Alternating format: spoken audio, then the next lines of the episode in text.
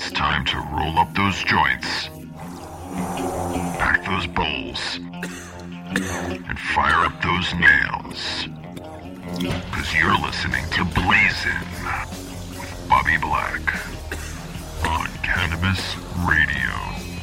All right, what's up, everybody, and welcome to a very special edition of Blazin. We are coming to you live, recording live from the Hitman Coffee Shop in Los Angeles, California, LA's first official cannabis coffee shop. And uh, we are doing a special live uh, broadcast here today, uh, the first of many, hopefully, here at Hitman and here for Blazin, um, uh, and here on Cannabis Radio. So um, we have a very special guest in the studio today, uh, in the coffee shop today, I should say.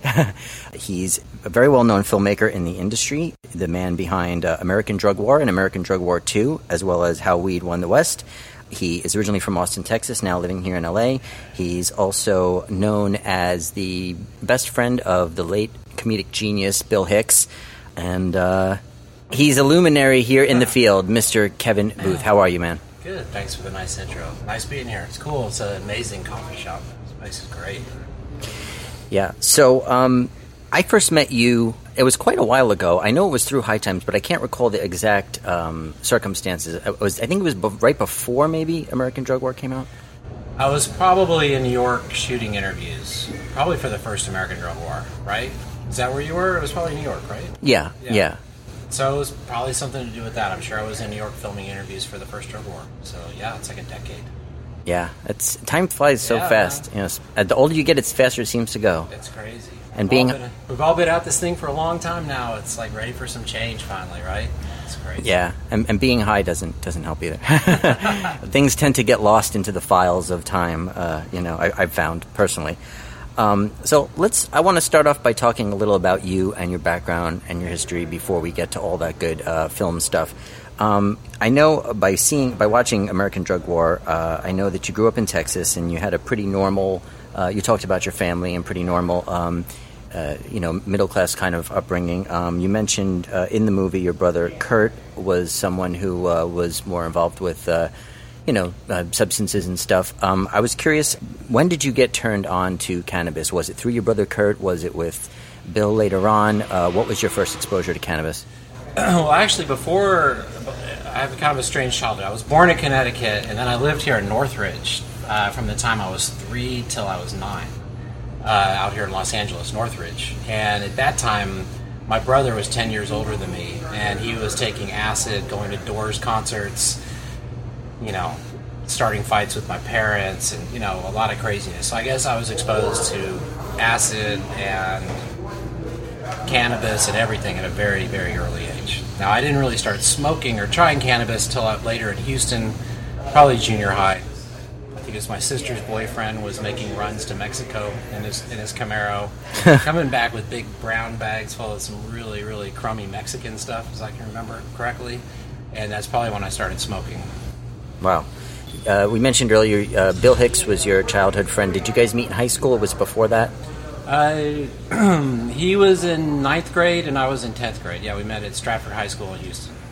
And did you guys did you guys smoke together a lot or no? No, Not so much. Bill was Bill was like straight straight arrow. Bill Bill was an, a really odd kid, which is like I mean I I had my different circles of friends, and I had my I guess back then we called them the heads, right? There was like the one group of friends that the jocks were actually afraid of because my friends had guns and big cars, and and sold drugs, and some of them even robbed houses and so some bad kids. And then I met Bill Hicks, who was on a whole nother level because he was like the like, are we allowed to curse on this show? You can say whatever you want. He would be like fucking with everybody hard, like you know, way harder than any of like the, the friends that I, I consider to be like badasses in school. Then comes this like kind of nerdy guy who's like really fucking with like jocks and fucking with the teachers and and like he had balls, you know what I mean? He had crazy balls, and he was funny, and he made me laugh. And so, a lot of my friends back then thought I was like crazy for hanging out with Bill, but uh, I just, you know, I'd never met anybody like him. And before you know it, we started a rock band,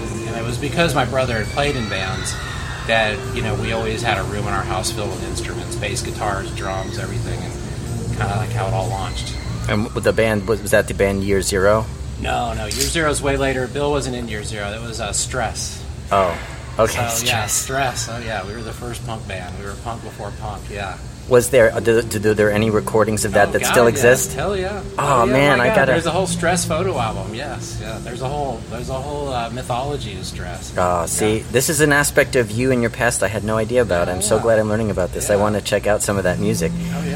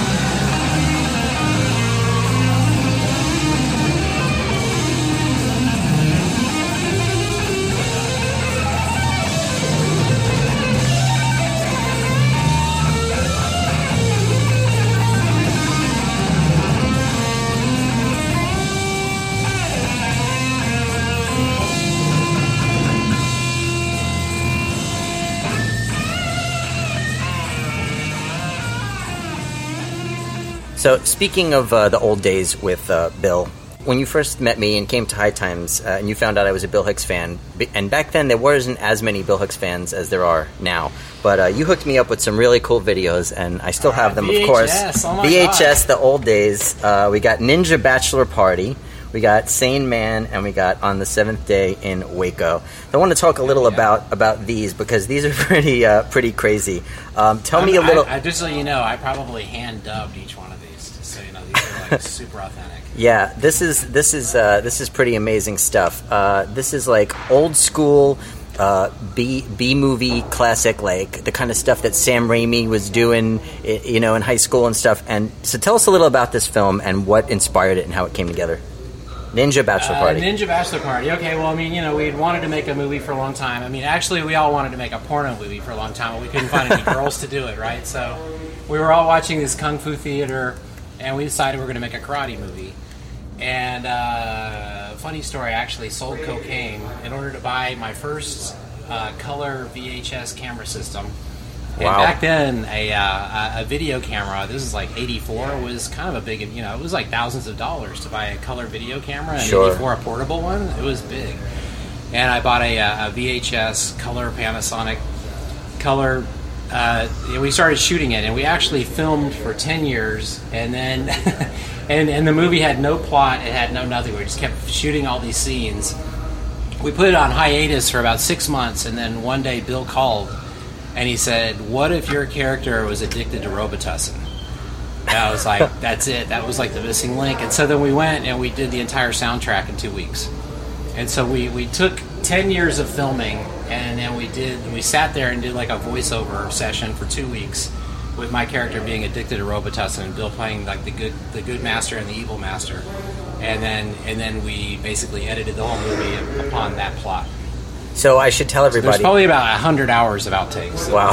Party, even though the movie's 23 minutes long, it took yeah. 10 years. And what's so cool about it is that there's all these different people playing different roles in the movie, but all the voices are overdubbed, and they're It's it's trippy for me because Bill Bill plays. I mean, my my actual my real mom and dad are in this movie, and Bill does my mom and dad's voices through my mom and dad. so to this day, it still freaks me out to watch it. Yeah, it's pretty trippy to watch all different people being voiced by Bill Hicks in different accents. It's it's pretty cool. First of all, son, I am so disappointed in you, and I'm hurting, hurting bad. If my ears could bleed, they would bleed blood. And I'll be there to swab 'em up and blame you, my son. Blood would spout out of my ears like a plasma sprinkler, and I would water the earth with my own dissatisfaction. Good woman, speak. Hold nothing back on your offspring. And on that day, the world would rise full of blood, and there would be only me, an empty carcass, floating, thinking about the son that disappointed me so. Ninja warrior of all the fluey, of all the hula la. Must be the Robitussin talking, because this doesn't sound right to me. Son, I'm worried about you. You've been drinking that Robitussin and your cough was 13 years ago. I rue the day that I was born that I gave you that cough syrup for which to overcome that itchiness in your throat. Little did I Oh, know that it would become uh, a way uh, of life that would spin you out of control like some kind of narcoleptic demon. I, I, uh, just rue the day. a murder at our table this morning, a murder of all hope and dreams. What's wrong with my baby? Oh, What's wrong with my baby? my- What's wrong with my baby? So then after that, uh, we have this one, and this is more of a. Uh, this is probably, I guess, the first uh, comedy First- concert of, of yeah, his? I mean, first ever. You know, I mean, I, I was filming Bill doing a lot of stand up and all that. It, you know, he was had a lot of battles with drugs and alcohol, but it, when he went sober, suddenly he like turned a new leaf and uh, he was able to like headlining and he was like doing these like you know amazing like hour long shows and or hour and a half long shows. And I said we got to capture this, and so. I was a producer at Austin Access, which is pretty pretty amazing access channel in, in, in Austin, Texas, and we're going to get to Alex Jones and all this later. But this is you know this Austin Access, you know, like a lot of amazing things came out of that, like Rick Linklater and uh, a lot of a lot of big talents came out of this. But so I was able to check out this big camera system and bring it to the comedy club. And back then it was all switcher, right? So we had like the three quarter inch cameras with the with the switcher going to one deck. You know, you had to like edit it live, right? We'll do it live. Fuck it. Do it live. I can. I'll write it, and we'll do it live. Fucking thing sucks. So when people watch Sane Man and they're like, "Why do you put these audience shots in there?" You, it's like you don't understand. Like, like it was edited like on the fly. You know, we had that one chance that one night, and so any uh, audience insert you see in the same because now Sane Man has been released by Warner Brothers, and you know what I mean. It's like Yeah. so crappy. It's like you go back and it's all this major distribution for this super homemade movie. Um, but but I think the performance is probably one of my favorite performances. It really it really captured like the really raw essence of Bill. Like just you know, it's it's really amazing performance. You know the problem with the war on drugs is they lump all drugs together. You know what I mean? Pot and crack. and they're not the same. Not only do I think pot should be legalized, I think it should be mandatory. think about it. You get in traffic behind somebody.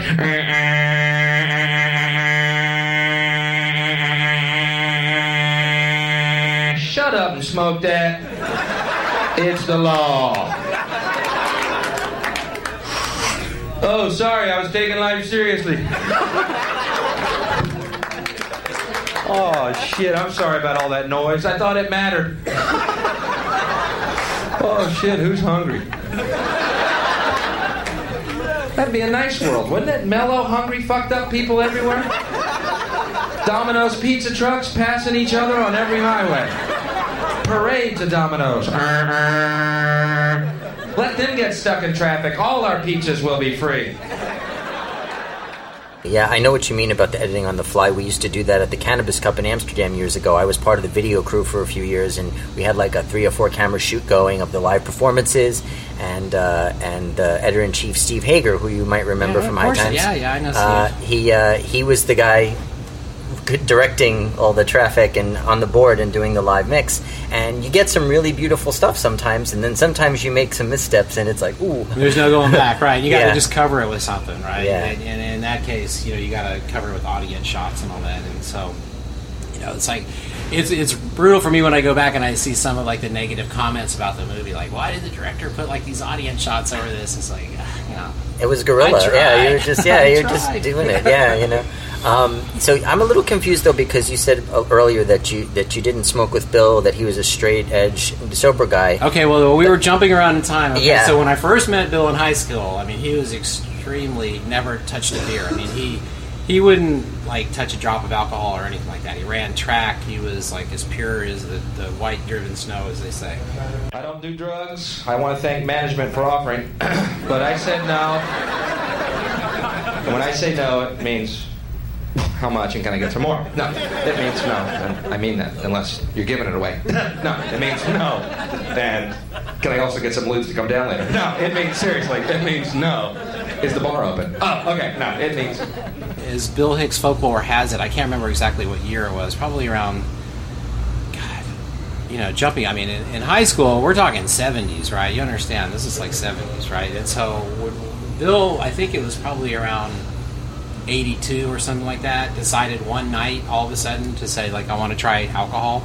And he went from no drinking to drinking like 10 shots of tequila at once. And that started like the, the new different Bill Hicks of screaming on stage. And, yeah, it's actually kind of a famous story where he just one night he said, "What's a drink people drink?" And I was like, "Margaritas. Like, people like margaritas." And he's like, "I'll." You know, he ordered a bunch of margaritas. He downed them all and went on stage. Wow. Ended up screaming and screaming. Well, you know, because he's a lot of his most famous routines, he talks about psychedelics. He talks about weed and legalization, kind of, and stuff. And so that's why I was a little confused about him being straight. So once he took that step over the edge and he started, did did he then like voraciously go after everything? he tripped or- a lot more than he smoked. Yeah, Smoking marijuana, you know, just doesn't agree with everybody. People are always asking true. me if Bill, if uh, Alex Jones smokes pot, and he doesn't. Um, Bill, like he, when he would smoke pot, he'd be like the guy that goes stand in the corner, going, "I'm in hell. I gotta, I gotta what am I doing with my life?" You know, and all that. But, but he would take a bag of mushrooms and go on stage and like, you know, I'm reading the audience's mind and all. So just, you know, marijuana didn't agree with him, but hallucinogenics did. Three weeks ago, two of my friends and I went to a ranch in Fredericksburg, Texas, and took what Terence McKenna calls a heroic dose. Five dried grams. Let me tell you, our third eye was squeegeed quite cleanly.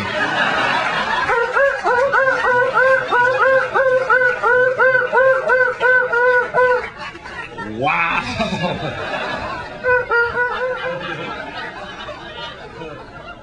And I'm glad they're against the law. you know what happened when I took them? I laid in a field of green grass for four hours, going, My God, I love everything.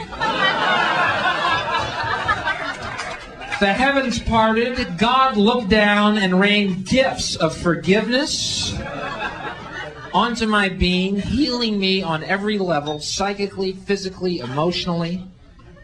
And I realized our true nature is spirit, not body, that we are eternal beings, and God's love is unconditional, and there's nothing we can ever do to change that. It is only our illusion that we are separate from God or that we are alone. In fact, the reality is we are one with God, and He loves us. Now, if that isn't a hazard to this country, you see my point. How are we going to keep building nuclear weapons? You know what I mean? What's going to happen to the arms industry when we realize we're all one? it's going to fuck up the economy. The economy that's fake anyway. Which would be a real bummer, you know. You can see why the government's cracking down You're listening to Blazin' with Bobby Black on Cannabis Radio. I'd like to say a few words about our sponsors and my friends at 420 Science. I've known Matt and Gary from 420 Science for over a decade. We've spent a lot of time together at the Cannabis Cups in Amsterdam, the Doobie Awards in their hometown of Austin. They were even at my wedding. And I've always admired their integrity and how they've built 420 Science from the ground up to become the most trusted online head shop. Visit 420science.com slash podcast for an exclusive deal on pipes and more from genuine people who put their customers first. That's 420science.com slash podcast. The cannabis world of tomorrow converges for the first ever Southeast Cannabis Conference and Expo in Fort Lauderdale, Florida, June 9th through the 11th. Register right now at seccexpo.com. TV Talk icon Montel Williams, NFL All-Stars Ricky Williams, Marvin Washington, and Kyle Turley lead some of our top-tier panels in industry information, athletics, real estate, technology, medical research, and more. Meet hundreds of vendors and thousands of entrepreneurs at the 2017 Southeast Cannabis Conference and Expo in Fort Lauderdale. Last minute registration is open now at seccexpo.com. The next generation of vaporizers has arrived. Vuber vaporizers are blazing the way with unparalleled technology for oil, concentrate, or dry flower pens. Providing unsurpassed customer service and expert craftsmanship, Vuber vaporizers use cutting edge technology, providing a power packed, smoother vapor with a lifetime guarantee. Experience vaporizing the way it was meant to be the Vuber way.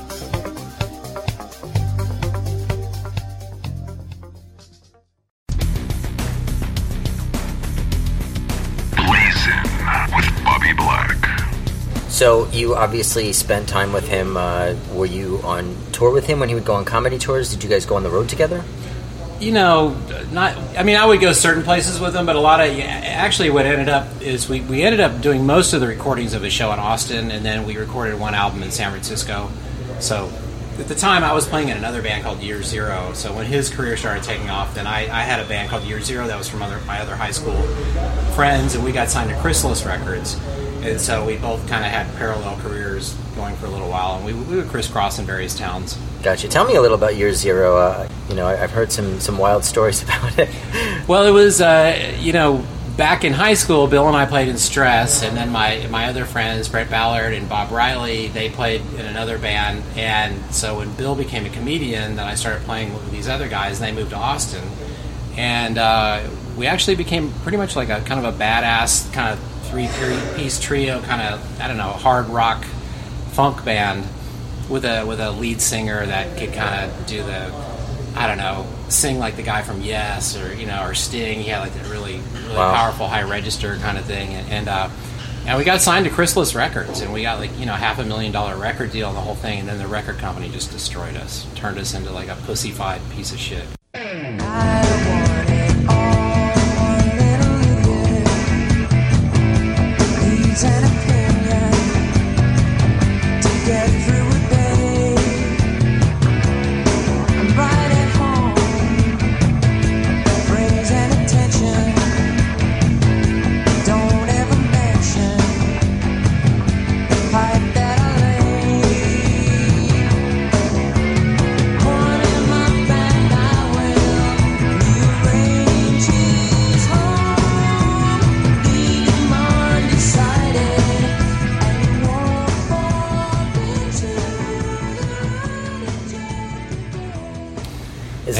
Was politics that got it lost, and then and then the guy that had signed us, he's a, a huge uh, a huge record producer now. Um, uh, had kind of a political falling out with all the brass there, and because of that, Chrysalis dropped us, and you know, so goes the, the career of a, of a rock band. At the time, Bill was kind of cycling around, and then Bill and I started a new band called Marblehead Johnson. Wow. Do you still play music at all? Or? A little bit. I've done soundtracks. You know, I mean, I still have a studio, you know, recording studio in my house. Cool. yeah. Cool. Well, obviously, you, you, you went in a slightly different direction. Instead of performing music professionally, you went into filmmaking, uh, and also you produced Bill's uh, comedy albums as well. Um, and then you you went on to write uh, a book about Bill. Uh, Mhm. this is uh, how long after he passed did you did you write that? Uh, boy, I probably spent about four years on that. Um, it came out in 2005, 2006, so I don't know. I probably worked on it from probably around 2001 to 2005. You know what's interesting about this book is, uh, you know, back at High Times in the old old office, uh, you know, we had to do this big office cleaning when we were moving offices, and uh, there was, you know, piles and every, you know, a lot of we would get CDs and books, like lots of them in, and sometimes people would just make like a pile, like if anybody wants, come take this. And I found this book in the pile, and I was like immediately like, "Oh my god, I gotta have this book!" Who and I did I grabbed it. And uh, it was for Steve. I believe it was Steve it- Hager. I don't know if it was Oh my God. Steve Bloom, Steve Hager. I don't know, but this is actually someone else's book. But I was like, it's mine now. Steve. So I'm gonna, like, get rid of I'm one of your gonna I'm gonna have to make you re- rededicate it to me now. So. Um, but yeah, so um, so you guys, uh, the I should mention that uh, Sacred Cow Productions is your production company that Mhm. you started back then, right? And you're still it's still going on, same company. Yeah, it's crazy. You know, it, it's kind of a funny story, and this is our little segue into the marijuana thing here, and that is, uh, uh, for the last several years, I was working on a, I've been working on a documentary that was kind of doing an investigation of all these publicly traded marijuana companies, and kind of getting into some of the more fraudulent ones, and trying to get, you know, kind of like a like a little bit of an American greed type story and kind of going after it, thinking like all these publicly traded companies were bad, and then you know started realizing they weren't, and then the next thing you know it, I'm being offered a publicly traded company, and uh, and so Sacred Cow is actually going to be merging into like a, a, a, a new company called Tanea, that's going to be a media company slash cannabis company. Wow. Ac- you know, in the acquisitions field, and things like that. It's crazy. Cool. So yeah, it's a whole new. We're getting ready to start a whole new chapter here. Cool. All right, so you mentioned that your your company is now merging into a new company, into more of a cannabis media company. Um, obviously, this is something that you spent a great deal of time in your film career working on. Is cannabis industry documentaries. Um, it started with the first American Drug War movie. Tell us a little about how that came together, what the inspiration was for that. Oh God, I think it was film wise. It was a documentary called Grass. Do you remember that one? Yes. And that that was a big inspiration. And I saw that, and I thought like, well, what if somebody did a movie like this, but it covered like all drugs and not just marijuana, right? But it was kind of like a, a picture of the whole thing. And again, a lot of it had to do with the inspiration of my brother and my, you know, and the fact that.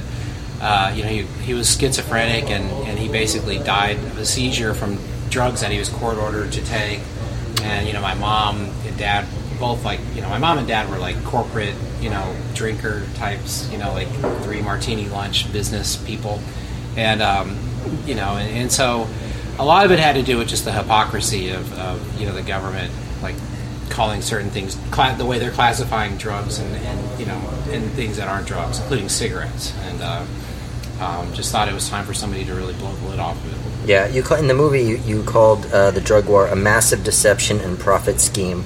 Um, I guess uh, the the biggest, the easiest way to figure out any uh, any shady stuff is to always follow the money, right? Yeah, absolutely, totally. I mean, and, and it is. I mean, to this day, I mean, it's still watching world news last night. Some new thing about CBD is like I'm so sick of hearing the same story about CBDs helping children. It's like we've heard this story now a thousand times, and yet people act like it's the first time. Oh, CBDs are good for like kids with uh, for seizures. Like, yeah, like, yeah, like, yeah, we've heard that like over and over and over again, and yet, well, Schedule One, no, we can't do anything. And so, you know, what more do you need to know that to, it's a scam? It's just a scam, the.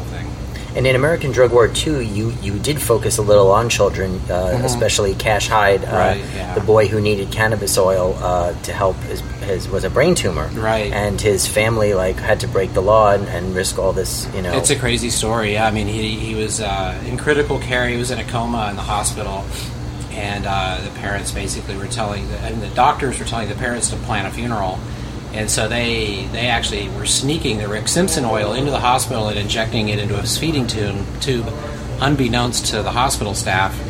And all of a sudden, like the kid pulls out of the coma, and everybody, it's a miracle, it's a miracle. And, and uh, Mike Hyde is like, um, no, it's cannabis, and none of them wanted to hear that. Yeah, you know. that, it amazes me that even now, um, you know, Rick Simpson, who you talk about in in your film, um, Rick Simpson is credited as being one of the first people to discover that that cannabis oil, uh, full spectrum cannabis oil, is. Uh, can fight cancer, can help shrink tumors and, and kill cancer. And at first, when the anecdotal evidence of that uh, was mounting, uh, I know Steve Hager at High Times was did an interview with Rick and was was a big proponent of, of getting this disseminating this information.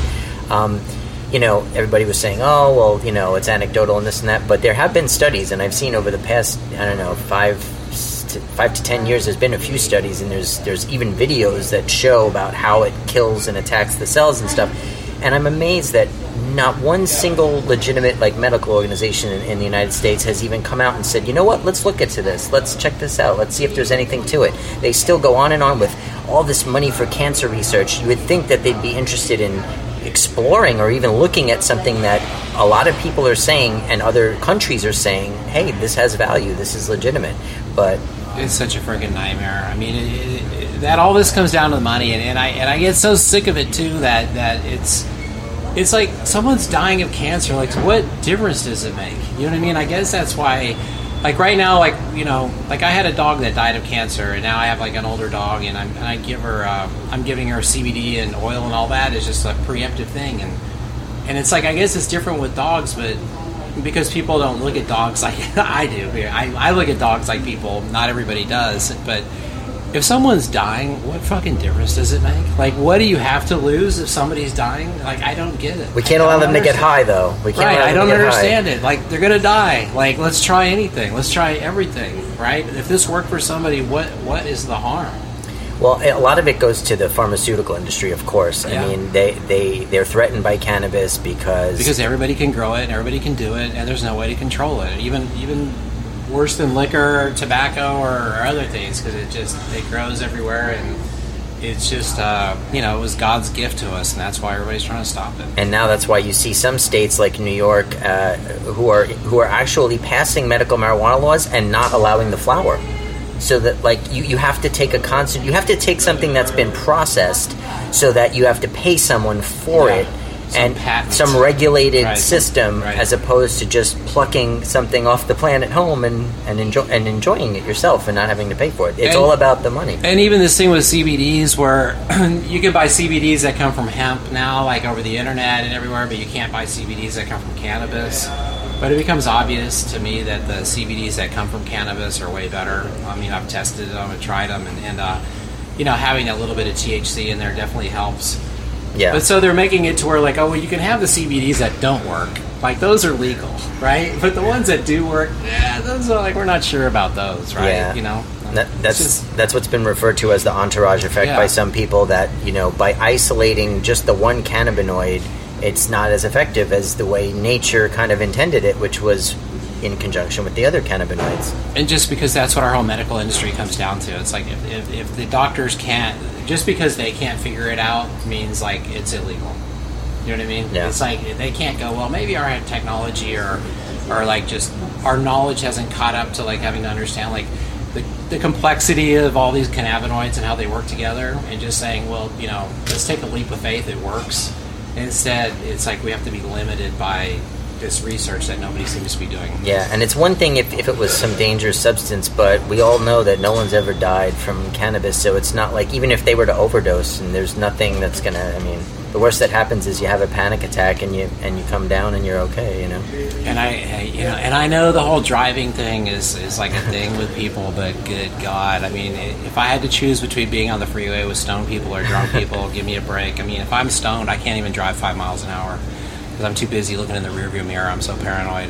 Yeah, they so did. I mean, you know, just it's ridiculous. Yeah, I think that I saw a study. Uh, it was it was a, quite a few years ago now, but it was in England, and they did a study. They tested, gave people driving tests, sober, on alcohol, and on cannabis, and the people on cannabis scored better than the sober people because They're they were they were being careful. Yeah. They were being Yes, super careful, right. you know. Because they're checking their rearview mirror every five seconds. That's why they're checking their speedometer every So five seconds. yeah, I agree. You know, and and w- to the point you just made uh, before about the the, the medical industry, uh, you said in your film, uh, and I thought this was uh, interesting, um, that Rockefeller was the one who switched the medicinal, uh, the medical community from a plant-based one to a petroleum-based right, one. And can you elaborate on that a little bit? I don't know that much more about it, but um, um, yeah, I mean, and, and so, but everything. If you look at how everything in, in our modern day pharmacopoeia is all petroleum based, right? I mean, basically, we're living in, in a big whale well nightmare right now, right? I mean, it's like we're all living in a giant BP spill. The air we breathe to the, the, the, the plastic we drink out of the bottles we all drink out of, and you know, and everybody's getting cancer. Go figure, right? Go figure. Yeah, and that's and- how they stay profitable. Yeah, all the chemicals and preservatives and, and dyes and everything they put in food and processed food and, and and cleaning products. That's another thing people don't think about. That how did I get cancer? You know, well, you're using all these chemical cleaning products all around your house every day, and you know, and they're you know, there was one thing one thing I saw in 60 Minutes where this this uh, flooring company that does wood flooring, they were using like a formaldehyde kind of coating and it's it was off gassing all this and people are like dying and getting sick and they're how would you ever know it was your floor your wood floor that yeah. was killing you you know? So that's why you know there's been this big movement and my wife and i are very much you know we try to buy as much all natural as we can you know organic and all natural cleaning products. My wife makes her own soap her own laundry detergent sometime you know? Like because it's just uh, it's crazy you never know what they're putting in stuff It's tricky, but then but then you have things like your house gets termites. Like, what do you do? And, and you got you know, it's like there's Yeah. just things that happen in life where you're like, damn, you know, Yeah. and, and uh, you know, That's well, true. It's uh, it's it's hard. It's hard. Well, we're going to take a quick break uh, to hear from our sponsors uh, and for us to do a quick dab here at the Hitman Coffee Shop. We've got a uh, awesome uh, compound collection piece from Hitman right here, which uh, we're going to be hitting up in a second. Uh, I've also got some of uh, Hitman Farms uh, delicious concentrate, uh, presidential OG live resin. Uh, so we're going to be hitting up some of that. So that's pretty cool. Um, but we're going to do that, and we'll be right back with more from my guest this week, Mr. Kevin Booth. You're listening to Blazin' with Bobby Black on Cannabis Radio.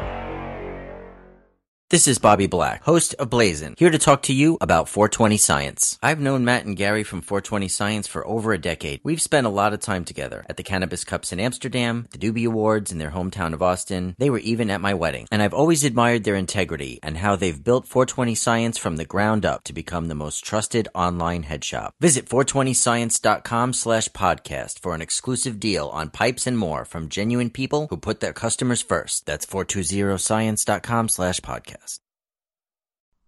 Oh, let the marijuana llama tell you something now about a game for your phone gonna make you say, wow! The game's about the game of growing cannabis for cash. Grow the seed till they bud, put the savings in the stash. Little by little, your empire grows large. Put the big celebrities inside your entourage. You can choose to play with Snoop or me or Cheech and Chong. Cypress Hill, Willie Nelson, Wiz Khalifa with a bong. The name of the game is Hemp Inc., that's the point. Download and play while you light yourself a joint. The business of cannabis should be no crime. Hemp Inc. is even hot proved by the man who run high times. Oh yeah? Get it on Android and I and iOS today.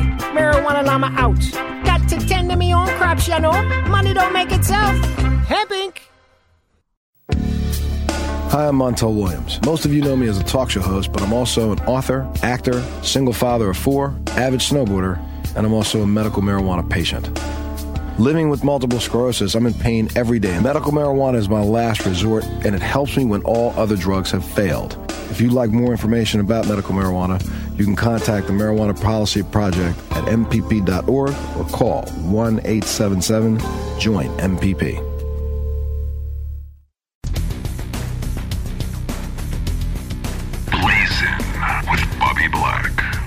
All right, and we are back. This is your host, Bobby Black. Uh, we're having a very special edition of Blazin' coming to you live from the Hitman Coffee Shop on the Miracle Mile here in LA.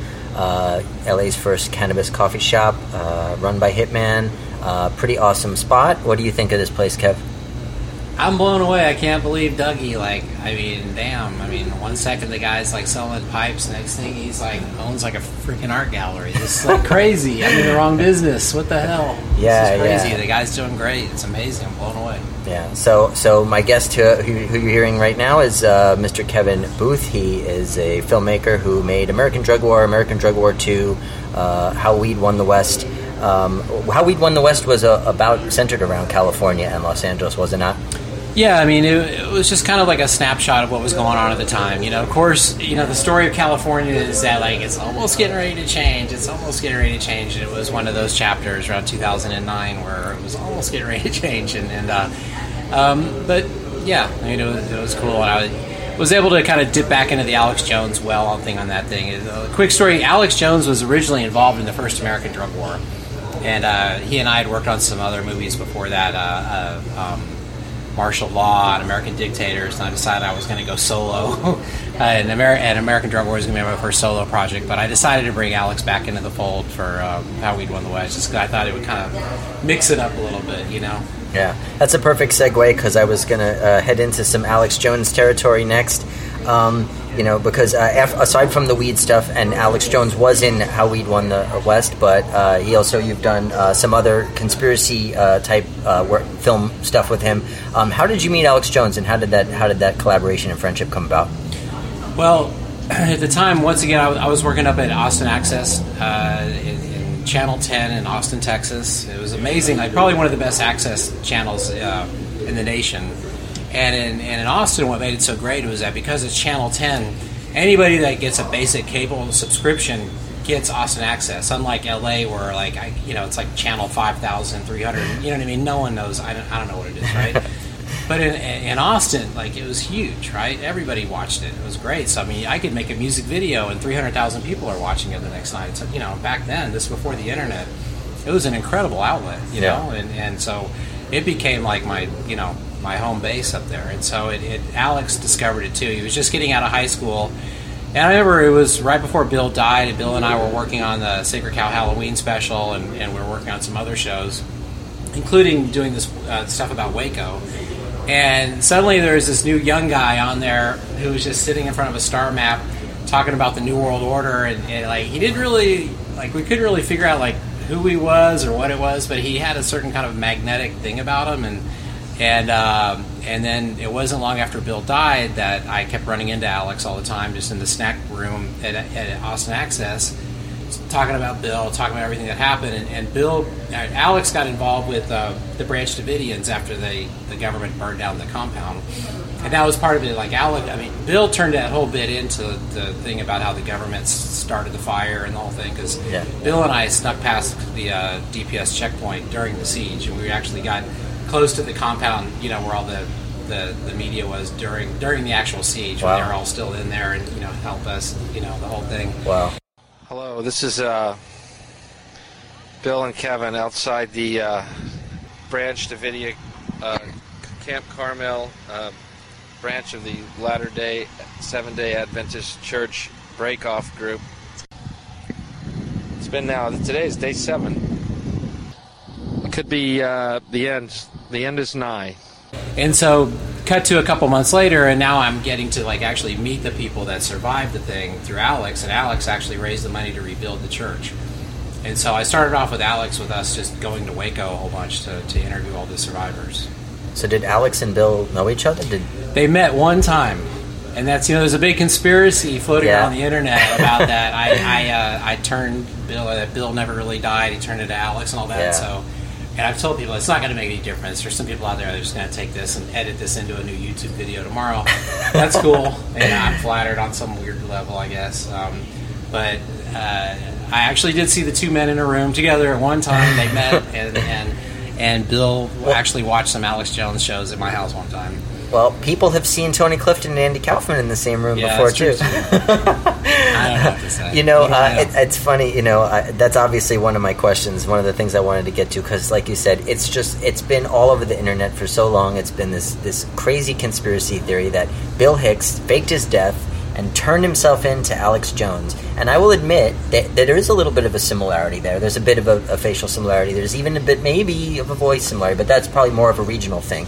But I mean, it just seems so absurd to me that I mean, people have devoted some real serious effort and time into this, and it just seems so silly to me. Like, why would Bill give up this incredibly promising comedy career and his whole identity as a human being to become this ranting right wing character? Like, I, get the Andy Kaufman esque, uh, you know, inside joke of it, but for the rest of your life, like, wouldn't you do that for a year or two, like Joaquin Phoenix, and then go back to being Bill Hicks? I mean, I was actually thinking about doing a documentary about it, although I know that it would really piss off all the Hicks fans. And the, and the very topic of it just pisses, you know, the Hicks fans are a very prickly bunch. Oh. Um, and, you know, I remember when I first started working with Alex, I, I would actually tell people, because people were always having to remind me that Alex is no Bill Hicks. I was like, I get it. You know, and I, I, Bill was a comedian, Alex is a crazy conspiracy guy. Uh, I get it. I, you know, I'm there.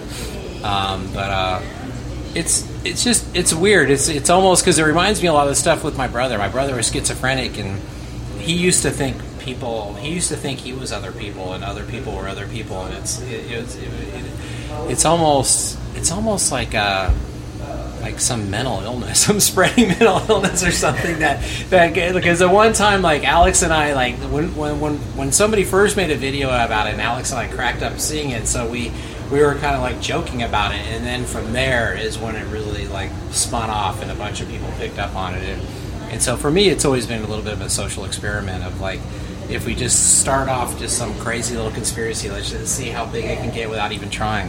it's a, it's an online thing that I'm Bill Hicks, and it's it, it's it's comical to us, but also painful to the Hicks family. So we shouldn't shouldn't joke about it. But uh, what is the new wrinkle in the uh, I'm Bill Hicks saga? Oh, okay. Well, the, the, this guy took our last interview, and he claims that we're doing damage control now for him discovering that you're really Bill Hicks. And he took our last interview and he plays parts of it backwards. And so it's like a backmasking thing. And, and so when you play our last interview backwards, we're really like admitting all these secret truths about who we really are. Yeah, I was wondering if uh, I was wondering if maybe secretly you got a kick out of feeding the the rumor. Yeah, it's a little fun. Yeah, just to see how many crazy people will go with it. Sure. There's a there's a line in the book right to, at the very end where you say after the funeral that you got in the car and Bill was there and, and he said I did it I pulled it off or something. I was doing a lot of drugs, but yes. and I that, that's one that's the thing that people keep pointing to that one this one guy that No, rants, I know, I saw yeah, that. Yeah, yeah, and he's like he like- says it right in the book. It's like Page 423, baby. Listen up. Kevin Booth left the funeral, and now this is the next paragraph. Listen up. I was driving the old brown blazer by Seton Hospital near my house. I caught something out of my peripheral. I looked over, and Bill had appeared sitting shotgun. He told me that he had done it, that he had pulled off the world's biggest joke. This is directly out of Kevin Booth's mouth. What more do you need, people? well, proof is proof. It's just a line in a book. Like Yeah, you could have easily made it up. You know, I mean, like I love all the dental records where people like have like the, the, the, the dental records and the eye things, like some like iris scanning, like like in other words, like drawing a triangle on Alex's Oh face, my and they draw a triangle on Bill's face. You see, it's like, well, I could draw a triangle on anybody's face. It's like, what are you proving? Well, you know, Bill Hicks was Kevin's best friend, and he made films with him. And then, just as soon as Bill dies, Alex Jones becomes his best friend. Alex Jones starts making, and it's like, uh, okay, like that's not proof of anything. I mean, I don't know. And uh, people are always asking me if I'm really with the CIA. It gets to the point where you're like, yeah, I don't know. Maybe I am. I don't, if I am, I don't know. That's how good it is. Deep state. right? You're Yeah. deep, deep state. Yeah, I'm Yeah. so deep that I don't know myself. Uh, so, so uh, about about Alex. So, uh, you know, when I first became aware of Alex Jones, he seemed he always had this persona going and stuff, and his and his way about him. But he seemed uh, like I liked him. He seemed likable, and a lot of the stuff he was saying, I kind of agreed with, or I thought there was something too. And then it seems like as time has gone on, he's gotten more and more crazy, angry, off the deep end, and. Uh, you know, as someone who knows him, I'm guessing this is just my take. I'm guessing it's it's theater. I'm guessing that it's it's a Glenn Beck kind of thing where he's just, you know, jacking those ratings up, firing his base up, and just doing it. And then when he gets off camera, he's probably like, uh, whatever, you know, or like the way Stephen Colbert used to be, pretend to be a conservative when he was really a liberal. Um, I, you know, I, I know Alex probably wouldn't want you to blow his cover too much anyway. but like, what what is he like in person? Is he is he really like is he is he a nut or is he Like, Al- like when I first met Alex, I thought he was one of the funniest people I've ever met, and so I the first video I ever made with Alex was called "Best of Alex Jones" because he had all these hilarious videos, like the time he confronted George Bush before he was even governor, and and, the, and like the uh, Texas sheriffs picked him up and drove him out to the country and dropped him off like a stray dog, just so he couldn't get back to the George Bush thing in time to like fuck with George Bush anymore. Sir, shouldn't we abolish the Federal Reserve and the CFR? That's the real reality that none of you will talk about, most of you are members. That's what's destroying this country, Governor. Don't you stand for America, sir? I mean, still, that you can't make stuff like that up. It was like the guy's like killing me. It was like performance artist, and I thought like I was always trying to convince Alex like you, you know I know you're famous on this track right now, but if you just like have a sense of humor about it, you could just be huge. You could be huge, and you know I don't know. He, he's decided to go to. He, he's fighting for the revolution. You know what I mean? So you know it's it's like that thing. But and you think he apparently? Apparently like Christians with guns spend more money on on vitamins and and uh, and uh, DVDs than than people who are not Christians without guns. I don't know. I don't know. How to understand. But you think he drank? You think he drank his own Kool Aid? You think he's he believes it, or he's just, uh, or he's just he, uh, like he, he believes in what he's saying, but you know, Yeah. again, he you know he has to fill five hours of uh, of space every day, right? So when you're having to like tell people the world is coming to an end uh, five days a week, you gotta you gotta you gotta you know you gotta work for it. You know, you gotta have to fill that time. Oh man! But uh, but he, but it's not to say because you know he just went through this whole like really horrible divorce and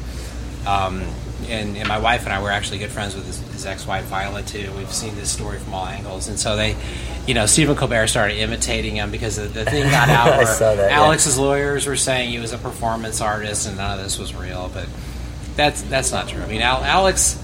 Alex believes in what he's saying, but at the end of the day, I guess why I could be friends with him is that he has a sense of humor about himself. That's important. And he's the kind of guy where he could he could sit there and, and go for five hours like you see on the radio, and then at the end of the night you go out and get drunk and, and like have a great time. And he's you know he's just like a really funny guy to hang out with. Yeah, I, I saw a little bit about his divorce in the news, and I, it was it came out that they, they said that he was smoking weed, that he was like uh, into He weed. or whatever. tries it once in a while. Yeah, I mean they, they, they were throwing anything they could at him. I thought Like, maybe he was a pot secret smoker. pothead. No, no, no. He drinks, but he's not a secret pothead. No. Yeah. Well, getting back to uh, getting back to the pot issue, uh, you mentioned uh, before the tapes were rolling, you were telling me uh, that you had some new projects in the works. Uh, I'm assuming something to do with how Sacred Cow is morphing into this new company. Tell me something about some of the new projects you have in the works. Uh, well, one of them is uh, Weed Court, and this is like a show I've you know been pitching since 2011, and you know pitched it, and some various people kind of took it and ran with it, and, and started a different show that, and it didn't really come out the way that it was ever supposed to, and so we're, we're going to be we're going to be starting like the the official Weed Court show that, and it was meant to be with a real judge, um, not a stone judge, but a real judge.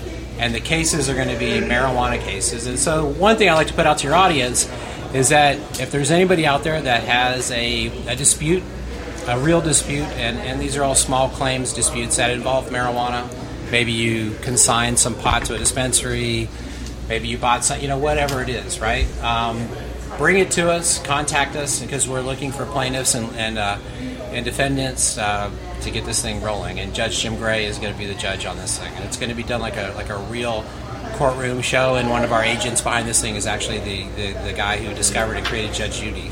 Wow, that's awesome. And J- Jim Gray, I know, is uh, has such a great reputation in the in the community. Yeah, it's Uh, amazing. Yeah, yeah, He was also wasn't he? Uh, he ran. He was the vice presidential running mate with uh, for a while, with Gary, Johnson, yeah, yeah, before this last thing, yeah, Yeah. yeah, for sure. And then you know, he's on the board of directors of Cannabis Sativa, Sure. uh, publicly traded company, yeah.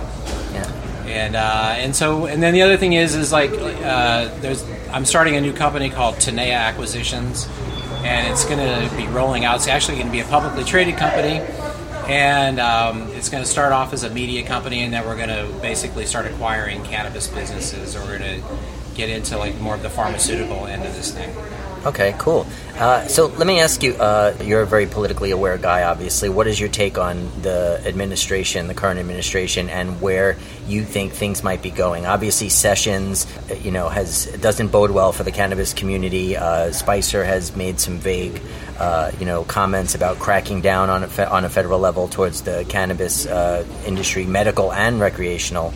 Um, what, what do you think? A lot of other people on the other side think, well, Trump's primarily a businessman, and if there's money being made and, there, and businesses behind it, he's probably going to let it develop. What, do- what do you think? Well, I think he is kind of a states' rights guy, you know. But like, I, you know, I don't know. I don't know what to think. So, um, I do know with our new company, we're gonna we're gonna play it safe, and that is like the the publicly traded aspect of this company is going to stay in the media realm, and you know, we're going to be careful about the actual product. I do think that I think the future for medical right now is definitely a lot safer than the future than the future of recreational. I myself never had trouble getting marijuana, so I don't, you know, I understand that medical, recreational, like who cares? like, like there's pot, there's so much pot out there, and I know there's a lot of black market too, but um, I don't know. I, I like to think that they've got plenty of other things to worry about, but you know, I, I, I have no crystal ball into these people's brains. Yeah.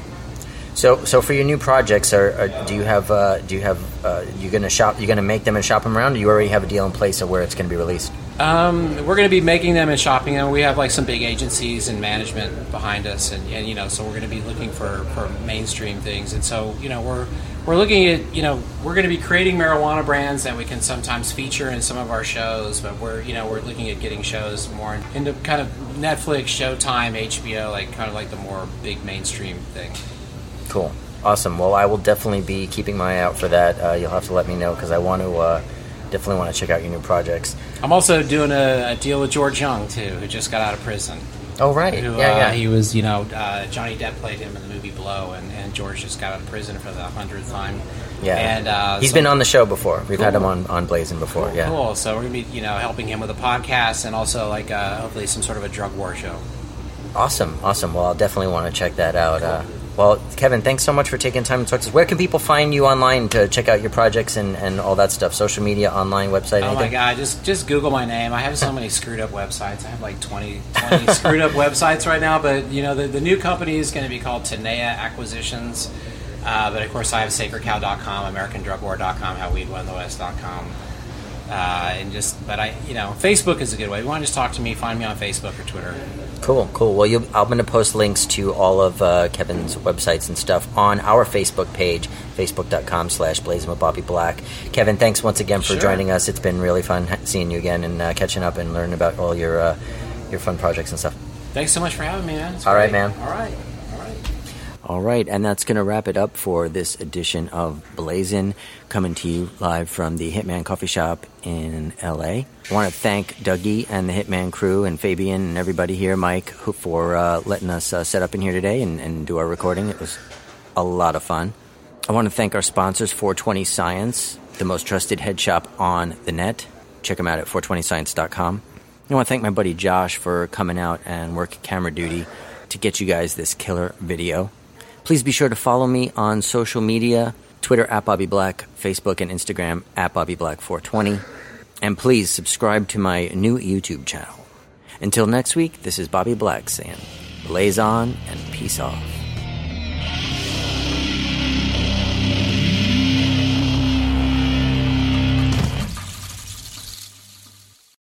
The opinions expressed on this CannabisRadio.com program are those of the guests and hosts and do not necessarily reflect those of the staff and management of CannabisRadio.com. Any rebroadcast or redistribution without proper consent of CannabisRadio.com is prohibited.